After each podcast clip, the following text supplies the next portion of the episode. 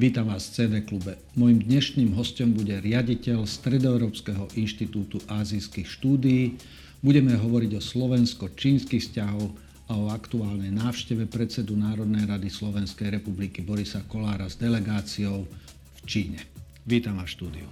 Ďakujem za pozvanie, dobrý deň. E, Predtým, ako sa ponoríme do tých aktuálnych slovensko-čínskych vzťahov, návštevy súčasnej, ktorá rezonuje aj v médiách, predsa by som rád predstavil váš inštitút a, a trochu aj vás.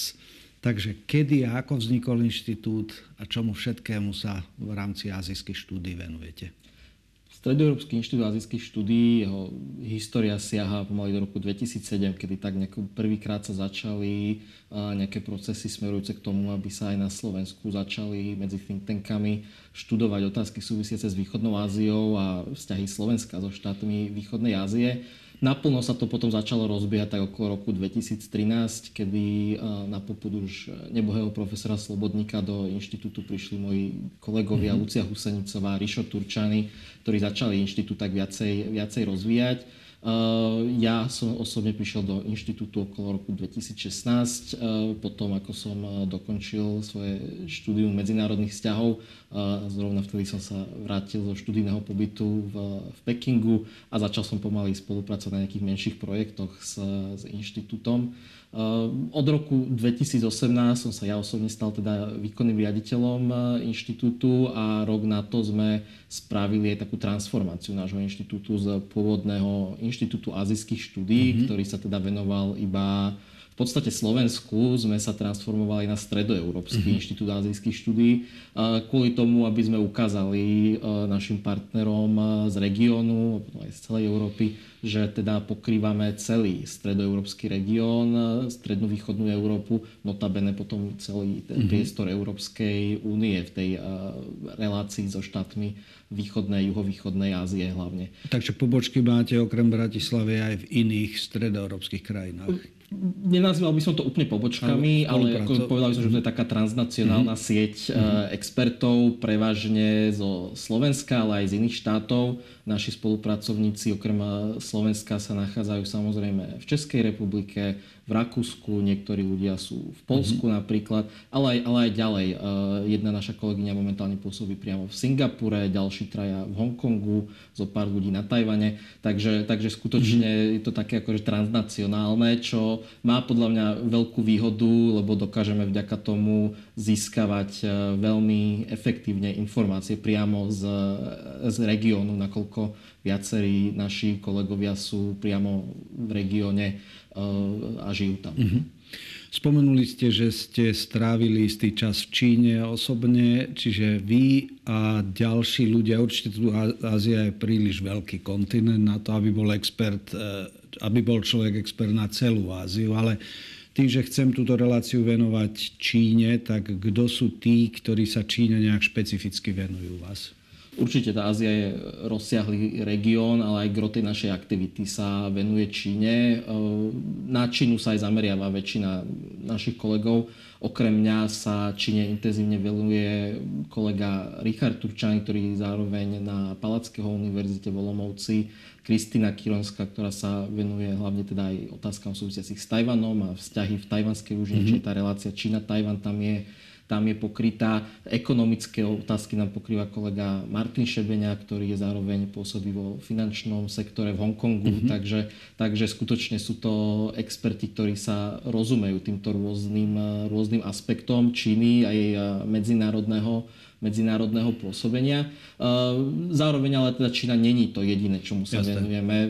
Pokrývame skutočne ten región širšie v podstate na východ od Indie. Čiže India je taký, mm-hmm. taký prvý, prvý štát, ktorý nás vo väčšej miere zaujíma.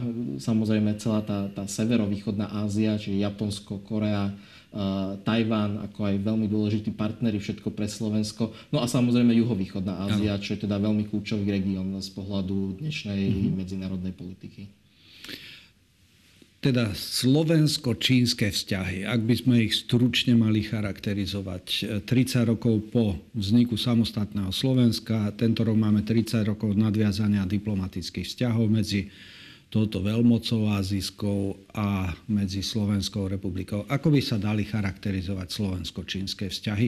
Začneme najprv z politického hľadiska. Tie vzťahy sú pomerne stabilné, ale zároveň sa nedá povedať, že by boli nejako extrémne rozvinuté. Hej. Určite v istej miere tam zohráva úlohu politická ideológia rôznych aktérov na našej politickej scéne, keď vidíme, že na jednej strane máme politikov a politické strany, ktoré vnímajú Čínu skôr e, tým ekonomickým mm-hmm. hľadiskom, vidia tam skôr tie ekonomické príležitosti. Na druhej strane potom nejakých aktérov, ktorí dávajú väčší dôraz aj na hodnoty v tých vzťahoch, pozerajú sa okrem ekonomiky aj na otázky bezpečnosti, e, otázky ľudských práv a ich stavu v Číne mm-hmm. čo je v zásade aj um, akýsi konsenzus na pôde Európskej únie, že toto je dimenzia, ktorú nemôžeme vo vzťahu k Číne uh, ignorovať.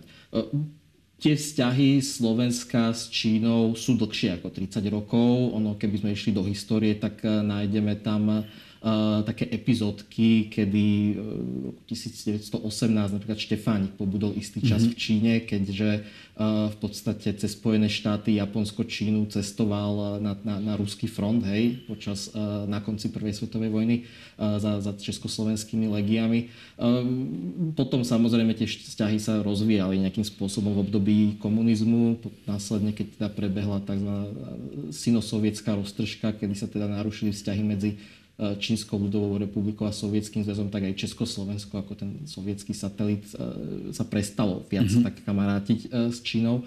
No a potom samozrejme od vzniku Slovenskej republiky tie vzťahy sa ďalej nejako začali na novo rozvíjať. Čína rada odkazuje na, tie, na, tú, na tú historickú väzbu z obdobia pred revolúciou, čo na čo zase my úplne neradi, hej, no. na, to, na to nadvezujeme, lebo to úplne nezapadá do našich hodnotových rámcov, na ktorých stojí naša dnešná súčasná zahraničná politika.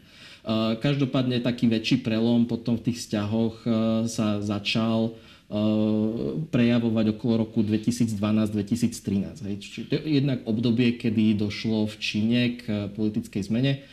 Dochádzalo tam k zmene politického vedenia. Odchádzal do dôchodku Hu Jintao, nahradzal ho Xi Jinping a v tom momente začala aj vznikať e, spolupráca štátov e, Strednej a Východnej Európy a Číny. V tom čase teda sa ujal taký pojem 16 e, plus 1, aj keď tých členov je dneska 14, kedy si ich bolo 17, takže, mm-hmm. takže je to taká, taká matematika ja. trochu diplomatická.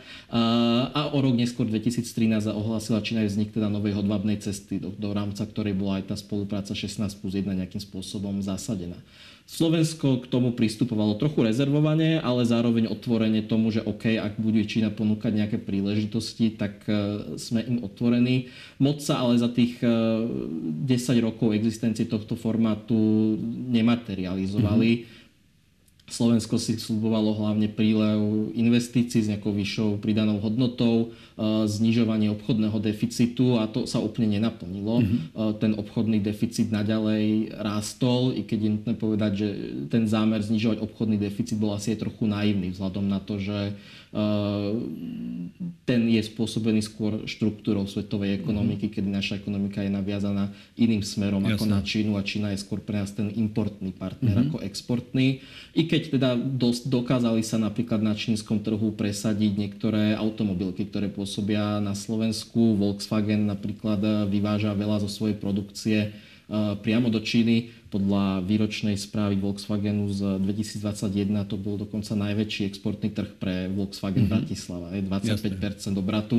Či, čiže sú tam také signály, že nejak tá ekonomická, ekonomická rovina e, v istej miere funguje, ale tá investičná rovina sa úplne, úplne nenaplnila, i keď zase je nutné povedať, že ani to ako Slovensko úplne netlačilo. Mali sme mm-hmm. síce ako veľmi také také uh, pragmatické vyjadrenia rôznych našich politikov, že teda by veľmi prijali tie čínske investície, ale nerobili tú nad prácu moc. Uh-huh. Uh, dnes sa to trošku mení, keď teda možno si to úplne neuvedomujeme. Ohlásená veľká investícia Volva, u nás prezentovaná ako švedská investícia samozrejme, ale treba si uvedomiť, že akcionárom Volva je čínska automobilka Zhejiang Geely, čiže de facto ide v podstate o veľkú čínsku investíciu, ktorá výrazne zmení ten, túto situáciu, čo sa týka investičných vzťahov medzi Čínou a Slovenskom? Celá Európska únia sa snaží eh, hľadať taký balans vo vzťahu medzi celou Európskou úniou. Nedávno tam bola Ursula von der Leyenová, bola tam nedávno eh, na návšteve aj nemecká ministerka zahraničných vecí Emmanuel Macron. Skrátka, to hľadanie medzi pragmatickým ekonomickým vzťahom a tým, ktorý má tú dimenziu bezpečnostnú, respektíve ľudskoprávnu, ale aj otázka k Tajvanu. Vždycky, či je to celá EÚ, alebo sú to jednotlivé členské krajiny, vždycky sa nejak na radare objaví. Ak by ste mali porovnať Slovenskú republiku vo vzťahu k politike Európskej únie, vo vzťahu k Číne, sme v mainstreame alebo sa snažíme nejakým iným spôsobom e, definovať tie svoje záujmy alebo kroky smerom Číne. Skúsme porovnať tento aspekt. Sme členom Európskej únie.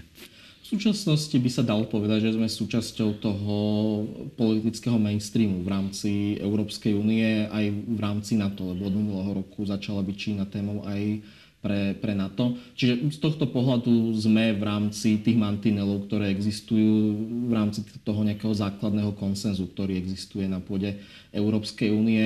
Všetky naše strategické politické dokumenty v zásade kopírujú pozíciu Európskej únie, keď popisujú Čínu a popisujú teda na jednej strane ako nejakého potenciálneho partnera pre riešenie rôznych globálnych víziev, ale zároveň ekonomického konkurenta a čo je čoraz dôležitejšie systémového rivala, ktorý má iné predstavy o tom, ako by mal fungovať e, medzinárodný poriadok, e, ako, ako ho poznáme. Hej. E, či, čiže v tomto pohľade sme dnes v rámci toho konsenzu, napriek tomu, že na domácej politickej úrovni nie je konsenzu mm-hmm. mhm. Číne, sú tam pomerne jasné deliace línie v tom, ako jednotliví politickí aktéry vnímajú Čínu a aj v tom, ako jednotlivé napríklad ministerstva sa pozerajú mm-hmm. na Čínu.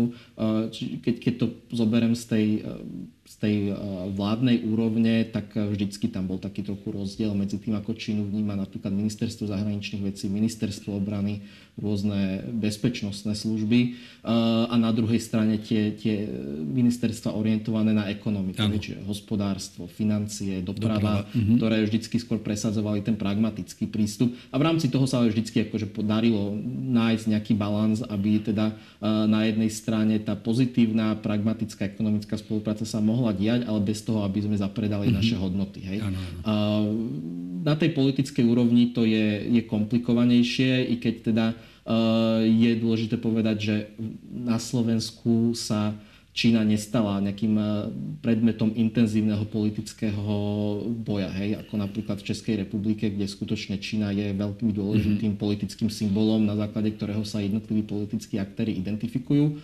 U nás to tak úplne nie je, keď ako boli také epizódky, keď sa to objavovalo, napríklad keď e, navštívil Slovensko Dalaj Lama v 2015 a stretol sa s prezidentom Kiskom, tak vtedy sa to stalo mm-hmm. takým ako predmetom politického diskurzu.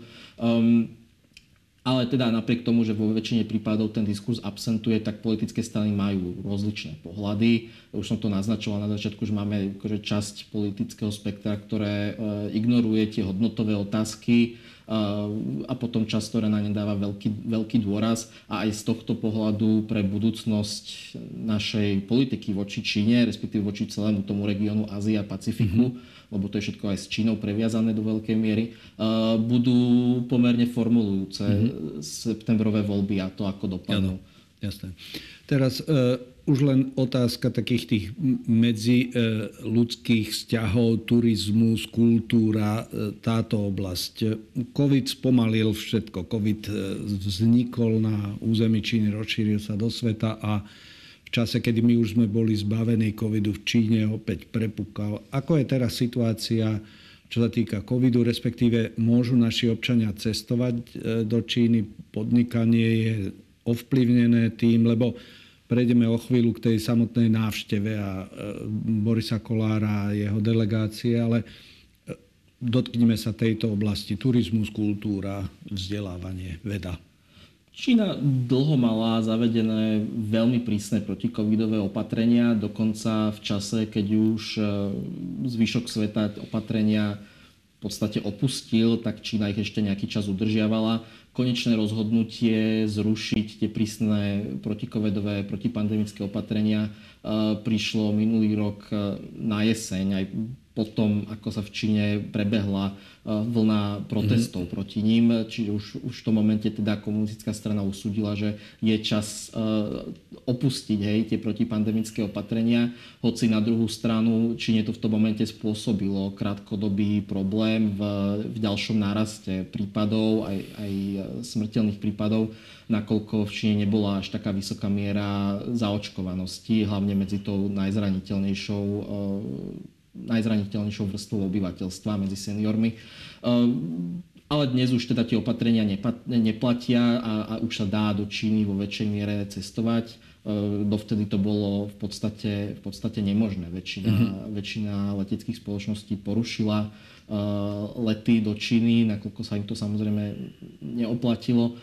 Tých pár letov, čo zostalo, zase enormne vyskočili ceny, hej, takže, takže dlhý čas to nebolo, nebolo možné. Eh, dnes už sa to vracia, vracia do normálu, čo samozrejme aj vidíme v tom, že začali do Číny vo veľkom cestovať európsky politik, politici. Nie je to len predseda parlamentu Boris Kolár, ktorý sa tam ano. práve nachádza, v nedávnej dobe sme tam videli Ursulu von der Leyen, Emanuela Macrona, Annalenu Baerbock, mm-hmm. španielského premiéra, čiže tí, tých návštev, ten, to vrece tých návštev sa tak roztrhlo. Hej. Samozrejme, je to aj v kontexte toho, že vidíme, že Čína dnes akýmsi spôsobom lavíruje a stavia sa skôr na podporu Ruska v, v jeho vojenskom mm-hmm. ťažení na Ukrajine.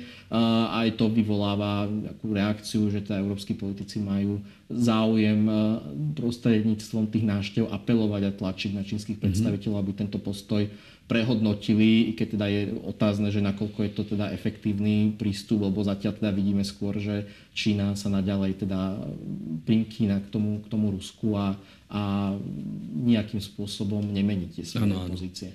Um, Samozrejme, s tým, že sa teda Čína otvorila, znamená, že bude sa zvyšovať aj, aj, aj cestovanie, aj podnikateľov, turizmus, Zaujímavé, že ste spomenuli tú akademickú mm-hmm. výmenu.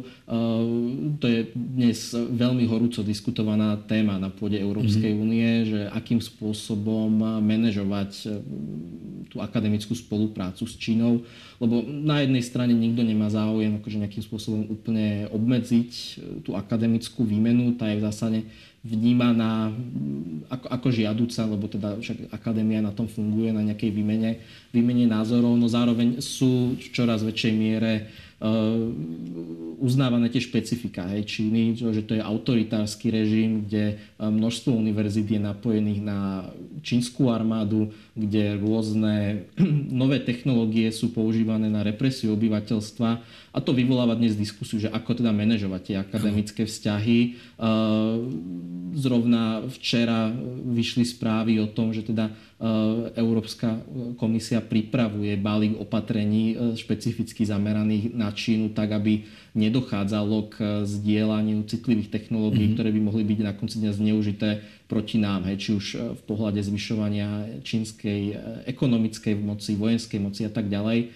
My sme jeden čas robili aj taký prieskum medzi európskymi univerzitami a výskumnými inštitútmi v rámci 11 európskych štátov a tam e, sme zistili, že takmer 40% tých interakcií, ktoré univerzity majú, Ehm, sú s čínskymi univerzitami, ktoré majú známe väzby na čínsku armádu a podielajú mm-hmm. sa mhm. na tom, na tom armádnom eh, výskume a vývoji. Čiže toto je nejaké také špecifikum, ktoré musíme dnes eh, zohľadniť. Hej. Mm-hmm. Týka sa to samozrejme aj Slovenska, kde teda dlhodobo existuje záujem čínskych akademických partnerov o spoluprácu, hlavne s našimi univerzitami a výskumnými inštitútmi akadémie, ktoré sa zaoberajú tým výskumu v oblasti technológií, na čo dnes upozorňuje napríklad aj Slovenská informačná služba, že to je jeden z takých kľúčových mm-hmm. záujmov, ktoré Čína na Slovensku má a smerujú k tomu eh, aktivity čínskych operatívcov na Slovensku, aby získavali tie technológie, mm-hmm. ktoré následne môže Čína používať pre svoje vlastné,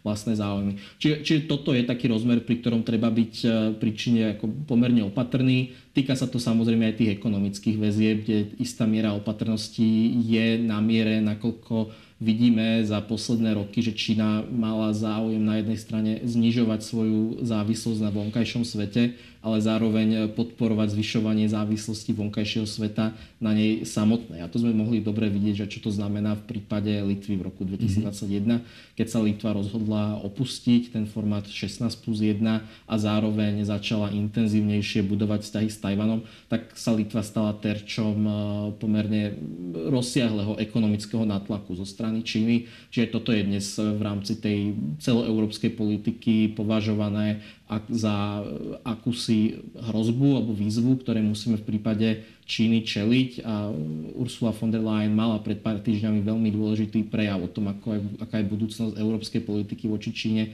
kde vyslovene upozorňovala na tieto rizika ano.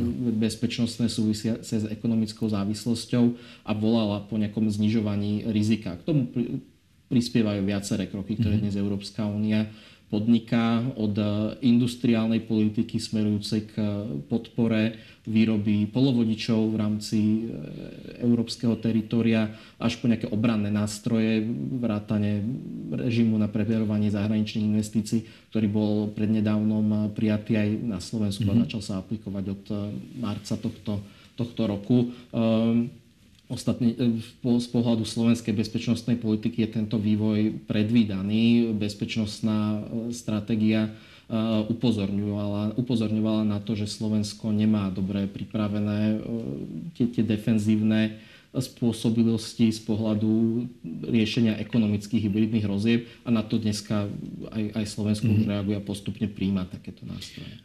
Takže do tohoto kontextu, ako zapadá cesta Borisa Kolára a jeho delegácie a z toho, čo vieme aj z e, mediálnych výstupov, e, na čo je táto cesta primárne zameraná?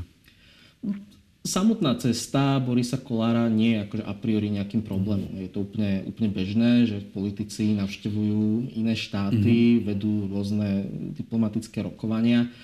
Podstatný ale obsah samozrejme tej návštevy a čo všetko sa tam bude riešiť s čínskymi predstaviteľmi s kým sa budú navštevovať a čo bude vlastne na programe, na programe dňa.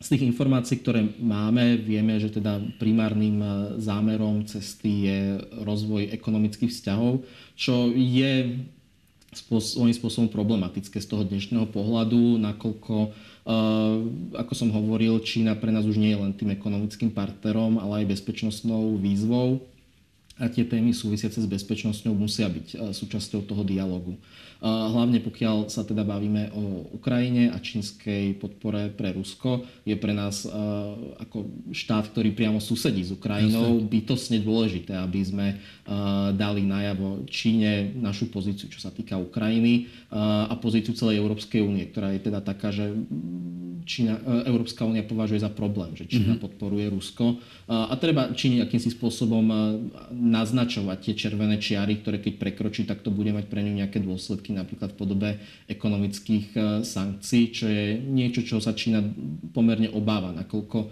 napriek snahám o znižovanie závislosti, tá závislosť tam e, stále je a malo by to e, značné dôsledky pre Prepačte, ten 12-bodový program Číny to, to, bolo to ohlásené počas nedávnej návštevy prezidenta čínskeho v, v Moskve, ale potom nejak od toho niečo sa deje s tým 12-bodovým plánom? Ten 12-bodový plán bol avizovaný už na Mnichovskej bezpečnostnej konferencii mm-hmm. zo strany uh, Wang Yiho, najvyššie postaveného čínskeho diplomata, ktorý mimochodom nie je minister zahraničných vecí, mm-hmm. lebo to je najvyššie postavený diplomat, je stranická funkcia. Mm-hmm. A, ale Následne teda na výročie invázie bol ten 12-bodový program predstavený.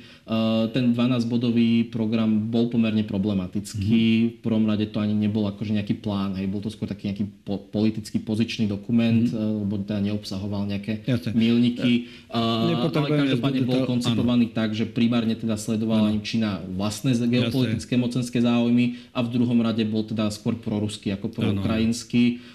Ostatne potom, aj keď síce bolo avizované, že mohol by prebehnúť nejaký konferenčný hovor aspoň s, medzi Xi Jinpingom a Vladimírom Zelenským, tak ten sa dodnes neudial. Ano, hej. Ano. Čiže je tam teda z toho zjavné, že Čína ako neberie úplne Ukrajinu ako aktéra medzinárodnej politiky, je to pre ňu iba nejaký, nejaký asi objekt, hej, ktorý, ktorý je v podstate len terčom nejakých eh, veľmocenských záujmov. Hej.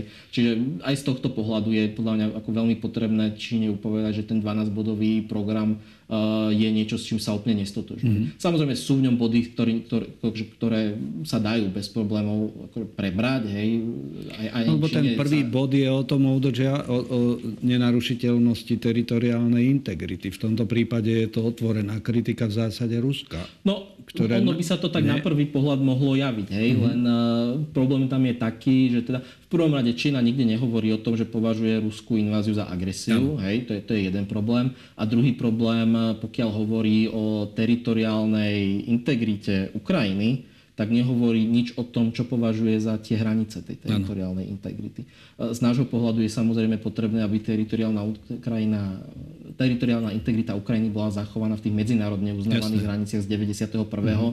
Čiže vrátane Donbasu, vrátane Krymu. A toto je niečo, čo Čína mm-hmm. sa k tomu nevyjadruje. Hej? A dáva jej to priestor Jasne. prípadne potom prezentovať pozíciu, že považuje teritoriálnu integritu Ukrajiny zachovanú bez Krymu a bez Donbasu no. napríklad. Hej? No. Čiže toto je tam ten Jasne. problém. Len za týchto okolností asi ťažko očakávať, že Boris Kolár sa bude z titulu svojej funkcie púšťať do nejakých zahranično-politických e, tém, ale skôr, aspoň z toho, čo som mal možnosť v médiách čítať, že ide skôr o posilňovanie tej ekonomického rozmeru našich bilaterálnych vzťahov, otázka dopravy, rozvoj nejakých komunikačných vecí pri technológiách, investíciách a tak ďalej. Čo si myslíte, že cesta tohoto typu v tejto oblasti ekonomickej je možné ako dosiahnuť? Ja si v prvom rade myslím, že teda tie otázky ekonomiky a bezpečnosti a medzinárodnej politiky dnes nemožno v prípade Číny mm-hmm. úplne oddelovať. Hej. To, to, to je ten prvý rozmer. Každopádne, keď sa pozrieme iba na tú ekonomickú stránku, tak, tak samozrejme ako nedá sa oponovať tomu, že Slovensko má aj ekonomické závis, záujmy súvisiace s Čínou, no treba tam si dávať pozor na to, aby nedokázalo k zvyšovaniu závislosti v nejakých tých strategických odvetviach čo práve v prípade návštevy pána Kolára sa javí, že to ako úplne, úplne nebolo, nebolo dodržané z jeho mm-hmm. strany. Jedna z tém, ktorá bola riešená, bola napríklad, a teda strana Smerodina to aj verejne prezentovala na svojich sociálnych médiách, možnosť zapojenia čínskych dodávateľov do modernizácie slovenských železníc. Mm-hmm. To je podľa mňa pomerne problematický bod, už len kvôli tomu, že ide o kritickú infraštruktúru, kde asi úplne nechceme mať vplyv aktéra, ktorý dnes je podporovateľom Ruskej federácie. Mm-hmm. Z, pohľadu, z pohľadu bezpečnosti, z pohľadu toho, že železnice sú v prípade vojny nejakým vitálnym kusom infraštruktúry, mm-hmm. po ktorej prebieha presun techniky a tak ďalej. Um, čiže, čiže toto je taký jeden rozmer. Druhý rozmer je nejaká, to, že či to je teda vôbec realistické, lebo aj v Európe, aj mimo Európy máme už nejaké skúsenosti s čínskou participáciou na infraštruktúrnych projektoch, ktorá nie úplne vždy dopadla, dopadla najlepšie keď to zoberiem z toho, že pri nejaký príklad úspešného projektu čínskeho, tak máme tu projekt eh, Peliešackého mostu v Chorvátsku. Eh, z pohľadu tých eh, menej úspešných projektov máme skúsenosť v Polsku napríklad s budovaním diálnic, kde teda čínsky kontraktor výrazne podcenil tú zákazku a nakoniec ju nebol schopný, schopný dokončiť. Mm-hmm. Máme skúsenosť v Európe v Čiernej hore s tým, že v dôsledku čínskeho financovania výstavby diálnice, na čo bola Čierna hora opakovane upozorňovaná aj európskymi inštitúciami, aj menovým fondom, došlo k tak vysokému zvýšeniu verejného dlhu, že Čierna hora v, na začiatku pandémie bola kvôli tomu na pokraji bankrotu mm-hmm. a po, potrebovala podporu aj Európskej únie, aj ďalších, ďalších aktérov, aby preklenula toto, toto obdobie, kedy v dôsledku vysokého dlhu a rýchleho výpadku príjmov nebola schopná splácať tieto požičky. Čiže najväčšia čínska investícia na Slovensku je teda asi Volvo, možno povedať? Áno, keď už tá investícia bude zrealizovaná, mm-hmm. tak najväčšou investíciou určite bude, bude, bude to Volvo. Samozrejme, tých investícií na Slovensku je viac. Nemáme úplne presné informácie o tom, že aký je ich e, objem. Tie rôzne zdroje sa veľmi diametrálne rozchádzajú v, v tom ich hodnotení. Mm-hmm. Národná banka dlhodobo ukazuje údaj oscilujúci okolo 30 miliónov čínske ministerstvo hospodárstva okolo 100 miliónov, na druhú stranu slovenské ministerstvo hospodárstva hovorí nejakých 250 cca mm-hmm. a mhm. čínska ambasáda až o takmer 500 miliónov. Hej? No, no. Čiže to je tak ako taký divoký interval, že ťažko povedať na konci dňa, hej, že aký je ten A Stredoeurópsky inštitút azijských štúdí má aké číslo? Čiže um, niekde medzi? Niekde, niekde medzi, ako ono samozrejme je to niečo, čo sa ťažko hodnotí, je hodnota mm. tých investícií, lebo však tá je aj premenlivá, premenlivá v čase. Čo je podľa mňa zaujímavé, je pozerať sa na to možno optikou ekonomických prínosov. Čiže mm. my sme sa jeden čas pozerali na to napríklad, že ako, ako platia tí, títo čínsky investori dane z príjmu, koľko ľudí zamestnávajú. A tam bolo ako zaujímavé, že napriek tomu, že častokrát tie čínske investície boli vo verejnom diskurze zdôrazňované, takže to číslo bolo v každom prípade nižšie ako napríklad číslo z Japonska a samozrejme z Južnej Korei, mm-hmm. na ktoré častokrát na Slovensku bohužiaľ zabúdame ano. ako na našich veľmi dôležitých ekonomických partnerov. Hlavne teda na tú Južnú Koreu ako myslím 6. vôbec najväčšieho investora na Slovensku, tak eh, bohužiaľ tie vzťahy tomu politické nie úplne zodpovedajú. Hej. Mm-hmm. Čiže každopádne tie investície, samozrejme, mení sa to v čase. Keď bude to Volvo zrealizované, tak to bude samozrejme veľká zmena, lebo to ide o investíciu za viac ako 1 miliardu eur. Hej. Takže, mm-hmm. takže to výrazne zamáva s tými, s tými číslami. Uh, jednou ešte z takých ďalších pomerne vysokoprofilových investícií, ktoré tiež často na ne zabudáme, bola čínska investícia do, do JNT tým, že ide o nominálne českú firmu, ale teda samozrejme s aktivitami a cerskými firmami aj na Slovensku, tak sa to dotýka aj, aj Slovenska a tam dodnes existuje takmer 10-percentný podiel čínskeho štátneho mm-hmm. investičného fondu CITIC ako jedného z akcionárov. Čiže aj takto nepriamo tam tie rôzne mm-hmm. prítomnosti môžu, môžu existovať a práve tá nepriamá akcionárska prítomnosť je jeden z tých hlavných problémov, prečo sa objem tých investícií tak ťažko meria. Mm-hmm.